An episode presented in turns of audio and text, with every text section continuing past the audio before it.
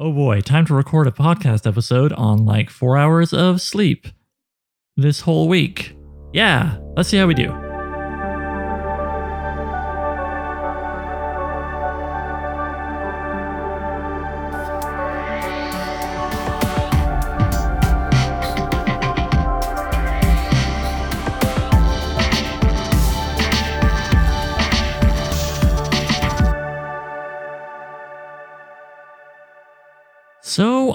Writing a novel is the show where you join me, Oliver Brackenbury, on the journey of writing my next novel, from first ideas all the way to publication and promotion. In this one man reality show, I'll share with you my ever evolving thoughts and feelings on how I write, being a writer, and everything that entails at each stage of the process. I'll also answer listener questions and sometimes interview people who write fiction. If you're the kind of person who likes to learn how things are made and get to know the people making them, then this is the show for you. Last time you joined me, it was for the show's very first interview. This one with Angeline B. Adams and Remco van Straten, excellent authors of an excellent book, The Red Man and Others. However, in the narrative of this podcast, telling the story of me writing Untitled Sword and Sorcery novel, in a sense, the last time was two weeks ago with choosing 17 stories. Right, I chose 17 stories. So now is it maybe time to tell you about the first story after the first one, the you know, Vo that got this whole thing going? No, that will be soon. There's actually two more, maybe three, definitely two more things I want to talk about before I get into breaking down each individual story's outline in an episode for each story. First up, Sword and Planet, sometimes referred to as Sword and Blaster. It is a subgenre of the subgenre of fantasy known as sword and sorcery. And basically, it comes down to the old dilemma of do I want to get some sci fi chocolate in my fantasy peanut butter? As a kid, like I think most kids, I just read whatever I thought was neat. Uh, I didn't really get hung up on genre business, certainly not until I was at least, I think, 12 years old when I just was, you know, very interested in being a big, sophisticated, manly man. And I got it in my head that part of that was having to choose a team, sci fi or fantasy. Which, by the way, why does this happen with sci-fi and fantasy and like next to nothing else? You never hear about someone being like, "Well, uh, you know, uh, you got to pick a team. Are you a mystery guy or a thriller guy?" I mean, I'm sure somewhere in some forum, but by and large, nobody really talks about like two genres that are really complementary and very similar in a lot of ways as being in opposition. I think the way we do about sci-fi and fantasy. Anyway, I got it in my head through reasoning I can't remember that science fiction was the more sophisticated genre, and I just kind of stopped reading fantasy. I think also it didn't help that I found Tolkien kind of turgid. Uh, I thought the ideas were neat, but too many digressions. Anyway, I was 12 years old. What did I know? Fast forward to the recent present, where I've been reading all kinds of sword and sorcery novels and other things as preparation for writing this novel, and we come back to an idea I mentioned before the Appendix N, the reading list from the 19, I want to say 79 Advanced Dungeons and Dragons Dungeon Master's Guide, where Gary Gygax listed essentially all of the authors and many of their works that inspired him when he co created the world's first role playing game. Something you realize pretty swiftly when you start reading books from that reading list, which roughly covers 1900 to 1979 is that the whole thing about mixing fantasy and sci-fi wasn't really as big a deal up to that point unless it was the whole hook of the thing like say in Poul Anderson's The High Crusade where a bunch of medieval uh, ne'er-do-wells get a hold of a spaceship and go off and conquer all kinds of stuff with their cunning and guile which more advanced societies don't seem to have Anyway, a very casual attitude towards the mixing of sci fi and fantasy appeals to me in the sense that I don't like to have limits, even though, of course, you have to have some. And I like the feeling of anything can happen that I get in a lot of those older books that I don't find as often in more codified genre novels that have come out since then.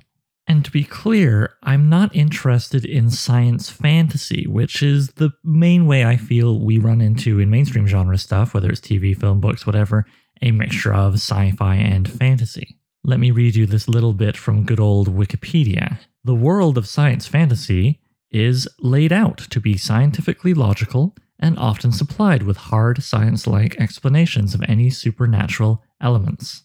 I don't like over explaining fantastic elements of a story, whether it's sci fi, horror, fantasy, or whatever. And like, I mean, you know, think about good old Star Wars. How many of us really felt like, oh, now I really do like these stories when the prequels had the midichloridian thing of like, oh, actually, the Force, you know, that mystic thing that was kind of vague and intriguing and sort of had to do with the life force of all things. It's a bacteria or whatever. I, I'm not going to go back and check. I don't care. That's how little I care about the explanation behind those kinds of things. But I do care about thoroughly exploring the genre of sword and sorcery and what's been done within it or branching off of it as I write this novel, which is very much inspired by me wanting to play with the genre. So, yeah, sword and planet. What's the deal with that? I rather like the definition of sword and planet as it's given over on rogue-blades.com as they're a publisher, so they need to make it clear what they're looking for. Here's their definition. Sword and Planet is very similar to Sword and Sorcery. It may have magic or technological leftovers from a remote, absent, dead, or dying race of advanced beings, so advanced that their technology might as well be magic.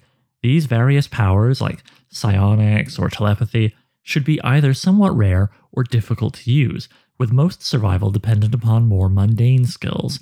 The ability to cast even a minor spell if you use a bit of psi, PSY like psionics, should set that character apart it might get that character lynched as some sort of evil spirit or worshipped as a god. The protagonists of Sword and Planet, like those of Sword and Sorcery, are outcasts and foreigners, dropped into strange lands, often by accident. They might be explorers from advanced civilizations only carrying a single beam weapon with but a few shots left and a handful of survival gizmos. More often, an S&P protagonist has to make do with his wits and the sword he wrested from the planet's primitive culture she or he faces obstacles very similar to those faced by sword and sorcery heroes. Edgar Rice Burroughs' Barsoom and John Norman's Gor series are examples of Sword and Planet adventure. Howard Andrew Jones and John O'Neill define Sword and Planet as a field of unfettered imagination that mixes the best of science fiction and fantasy. Well, I like the sound of most of that, and I'll get into what I don't like the sound of in a minute, but first, I think it's always important to look at more than one definition of something, because oftentimes there's things that you might not have heard in one definition that the other one covers. So let's go back to Wikipedia for a second, where I will read a useful portion of its definition for you.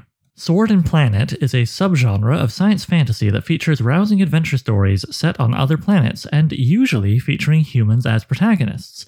The name derives from the heroes of the genre engaging their adversaries in hand to hand combat primarily with simple melee weapons such as swords, even in a setting that often has advanced technology.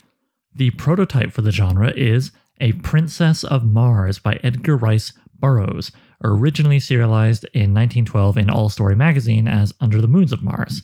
The genre predates the mainstream popularity of science fiction proper and does not necessarily feature any scientific rigor, being instead romantic tales of high adventure. For example, little thought is given to explaining why the environment of the alien planet is compatible with life from Earth, just that it does in order to allow the hero to move about and interact with the natives. Native technology will often break the known laws of physics. The genre tag Sword and Planet is constructed to mimic the term sword and sorcery and sword and sandal. The phrase appears to have first been coined in 1960. Blah, blah, blah, blah, who cares?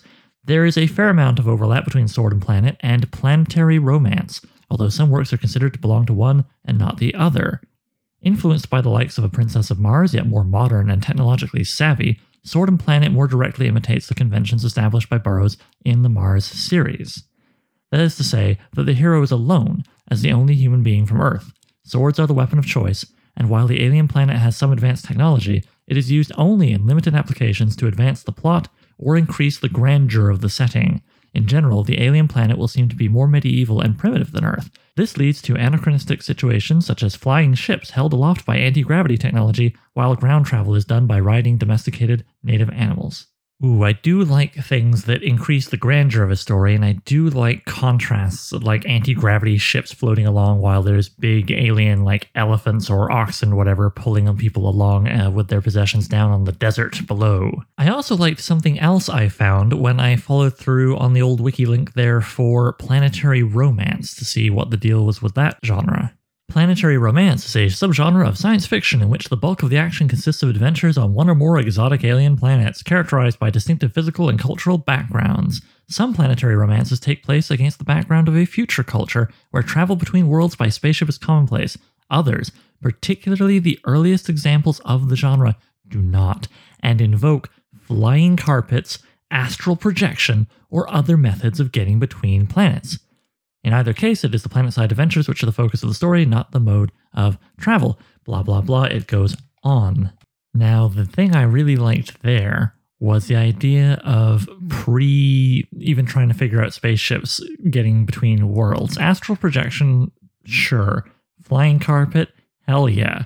Especially because the flying carpet traveling between worlds reminded me of something great I read in a book I was reading, just as kind of general research, I guess, kind of for this project, kind of for other things, including, I'll be frank, my role playing game stuff. The book is called Daily Life in the World of Charlemagne by Pierre Riché. Or Ritchie.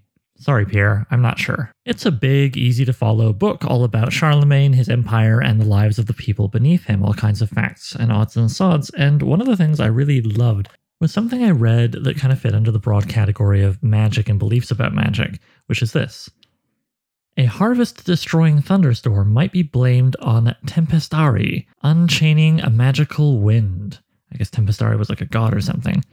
The harvest destroyed by such storms was said to be given by the Tempestari to men who came in flying vessels, the ancestors of flying saucers, from a land called Magonia. I like how Magonia kind of sounds like what you would call a country from which MacGuffins come from. But anyway, I like the idea of the flying saucers of the past being boats sailing through the sky, sailing through space, perhaps sailing to another world where a sword and planet adventure could happen. Yeah, and that also brings us back to one of Brian Murphy's seven things that he likes to use to define sword and sorcery, which is historical inspiration. Okay, I can feel my imagination going here. I can feel myself getting tickled by this whole sword and planet thing maybe I should go read some Sword and Planet. That wouldn't be a bad idea, right? And maybe I should read what's supposed to be the, the granddaddy of it all, A Princess of Mars by Edgar Rice Burroughs. Well, listener, I did. And it's okay, sort of, I guess. Wasn't entirely my jam, I'll be honest. I mean, it didn't help that the protagonist, John Carter, yes, John Carter of Mars, like that movie that kind of tanked about, oh, 10 years ago now? But yeah, John Carter is Captain Carter, formerly of the Confederate Army. This is set a few years after the Civil War, the American Civil War. So, yeah, I mean, the book never gets into his opinions on slavery or who should be picking that cotton, but that was not putting the best foot forward to win me over to his side. It also doesn't help that in the book, he comes across increasingly as a total psychopath, even though I get the point is that he's supposed to be really in love with the Martian princess that he sees, but he just kind of like sees her from afar and doesn't talk to her for quite some time. And in between those two points, he kills a lot of people as part of his whole quest to get to her because surely they are in love given that they have seen each other from afar for a moment. Eh, hmm. Anyway, I'm not here to review this book. I'm here to discuss what influence it may or may not have on my book. So, to that end, I'm going to read to you a list of sort of tropes or just things I noticed while I was reading that I thought were kind of intriguing or just noteworthy. Quick up front, we have ignorance of customs causing conflict and missed opportunity. Early on, of course, that will happen. Airships held aloft, propelled by unobtainium, not literal unobtainium from the Avatar film that everybody watched and nobody really remembers. I'm just using that as a catch all for something like dilithium crystals in Star Trek protagonist earns respect and acceptance through physical prowess, an alien dog like thing that he adopts, finding the one good one among the brutish warrior race. Yeah, there's like big four armed green fellows that are basically, you know, of a kin with Klingons or whatever. And then there's the tomato red skinned, more human looking like Martians who are like the really good species on account of nothing else, the fact that they look more like us, and our hero wants to sleep with one of them. The next item on my list here is a best buddy and a love interest in the good, more human race. Good is in quotation marks, of course. Houses and royalty and tribes, no democracy. Earning trust by saving someone's life in battle. Well, that's not unique to Sword and Blaster, but there it was.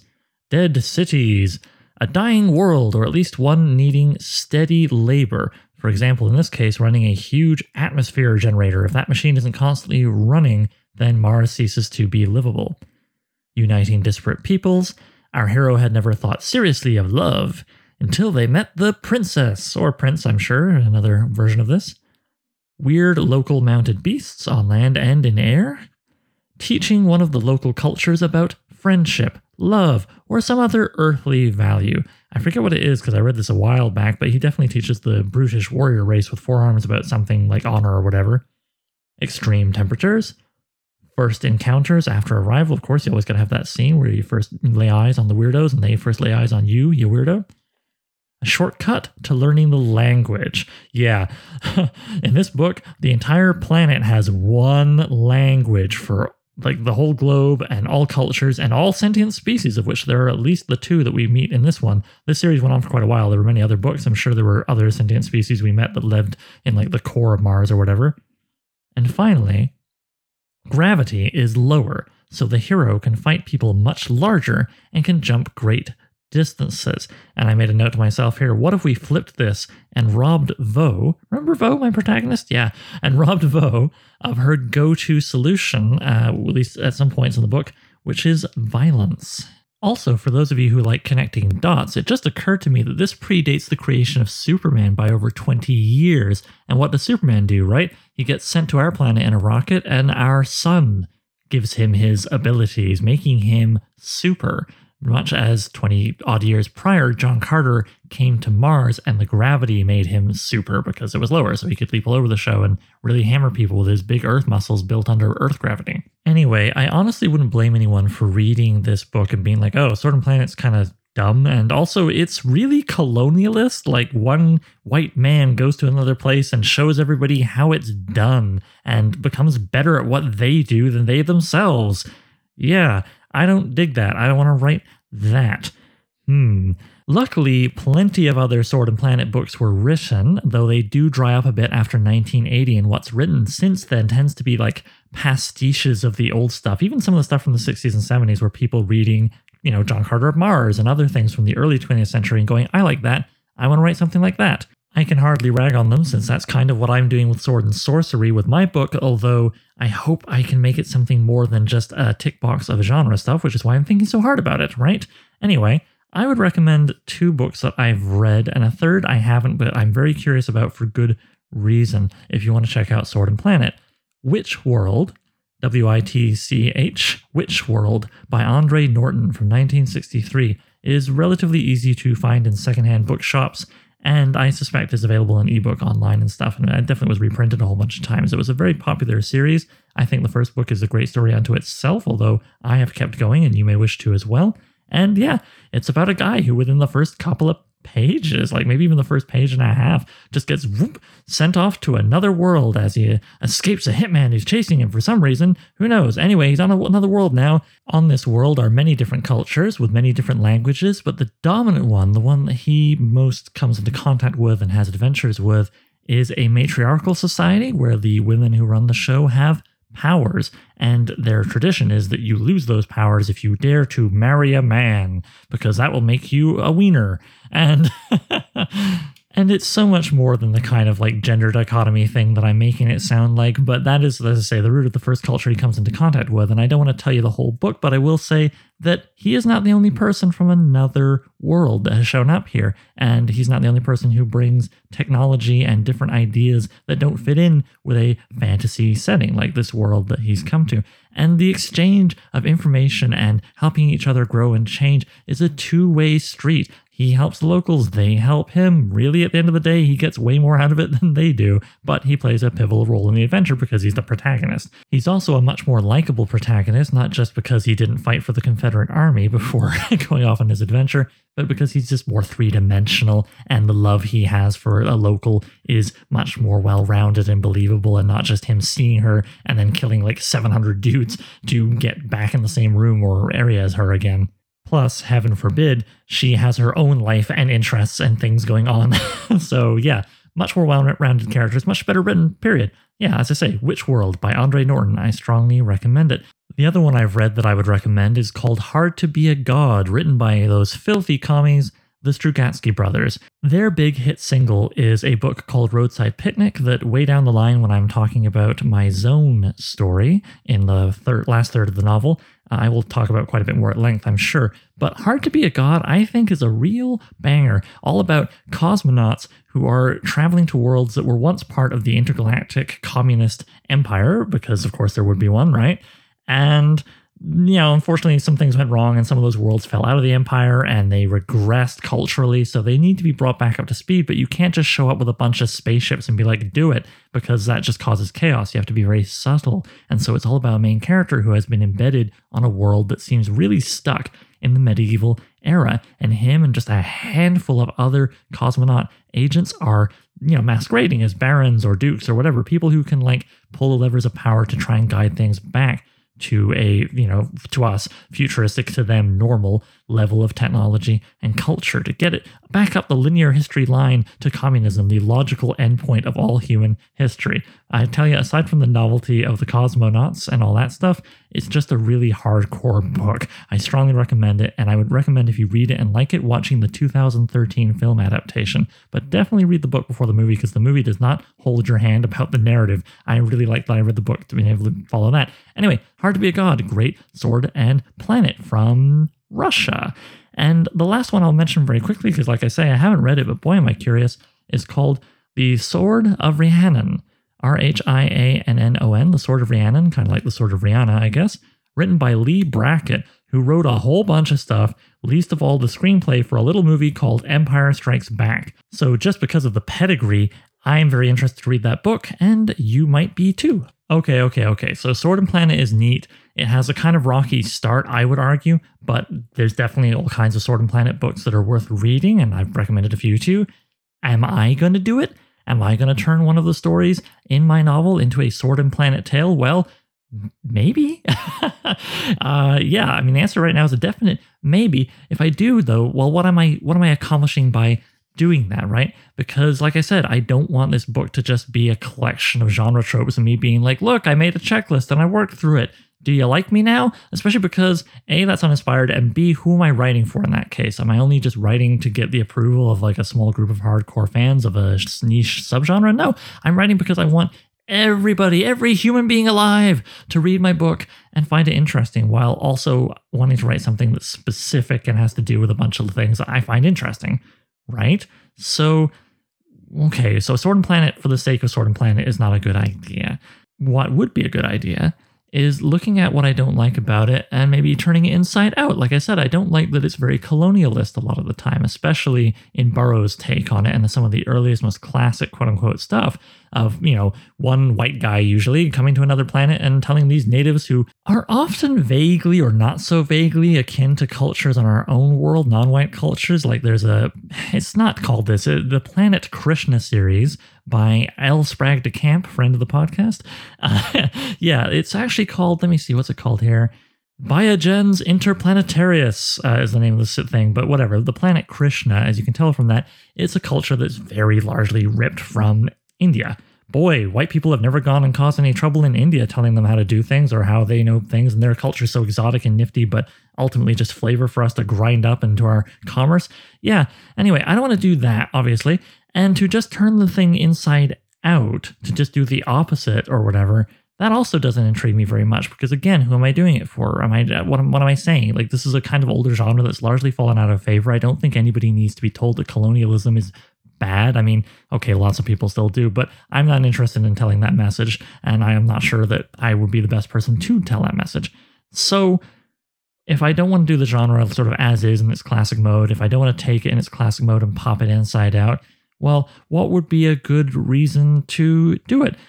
Well, the good reason I would say would be if it fit naturally into the story. What does that mean? Well, not that Vo does things that suggest spaceships are going to happen or whatever, but that something is going on with Vo's character that Sword and Planet could serve. Well, story wise, there's some stuff that already plugs in with the final third of the book, where, to remind you, a supernatural entity of great power has more or less enslaved Vo, created in her a great debt that she has to work off by performing essentially missions for the patron who can send her anywhere, anywhere at all. So I guess that's how she gets to some strange planet that has a bunch of cultures and a bunch of stuff going on with maybe weird anti gravity ships and big weird mammoths that people ride around or whatever the heck. But that's just wallpaper. What about the character? What about the character? Well, as Vo is performing these missions, she has with her a carrier bag, and each place she stops, she takes a little something to put in the bag to take with her in her further travels. And I like the idea that those things that she finds are suggestions of her building amazing power to defeat the wizard or free her from her patron or something. But ultimately, they're just tchotchkes. They don't, none of them have any magic powers or whatever, but they are reminders of lessons learned in each of the strange places she's traveled because I like the idea of her learning from other cultures. So that's a big part of Sword and Planet. Let's make it a part of my book, perhaps.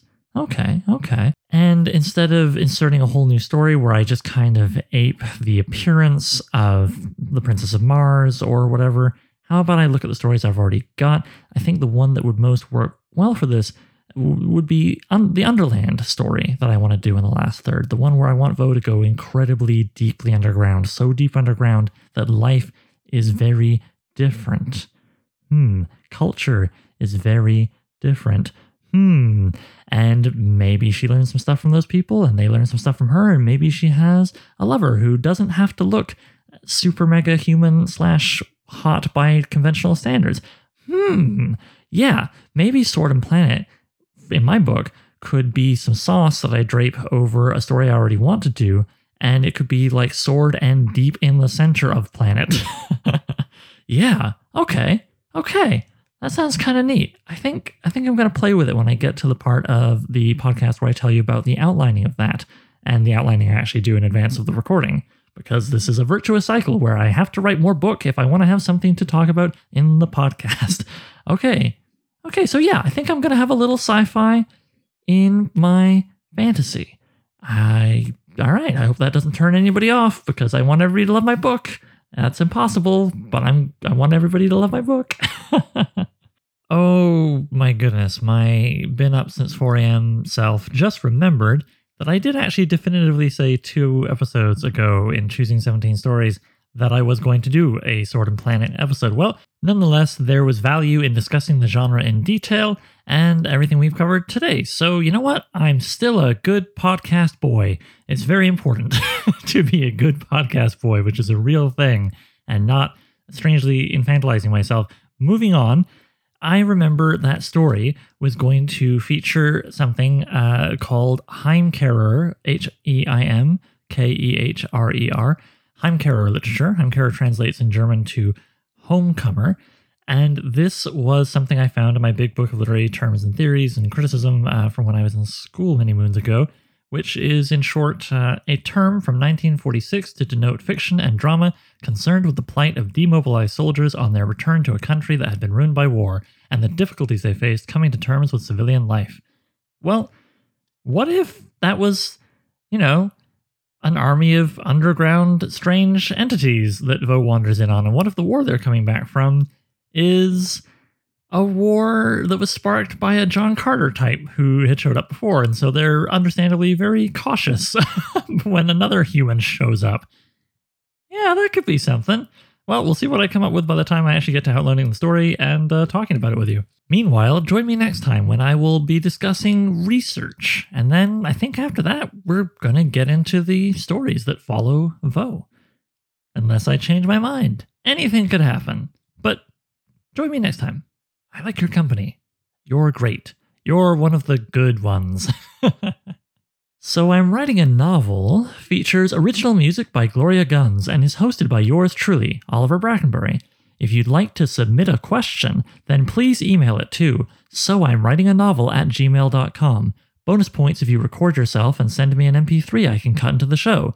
Doesn't have to be fancy. Using your phone is fine, just keep it clear and concise. You can also holler at the show on Twitter. Look for at so underscore writing, at so writing. Please consider sharing the show with anybody who might like it, leaving a review on iTunes, and checking out patreon.com slash so I'm writing a novel. Patrons get to be thanked in the final novel, listen to episodes of the podcast a week early, and even enjoy a bonus podcast called So I Wrote a Novel, where I read and comment on chapters of previous works, starting with my first novel, Junkyard Leopard. Thanks for hanging out with me, and I'll see you soon.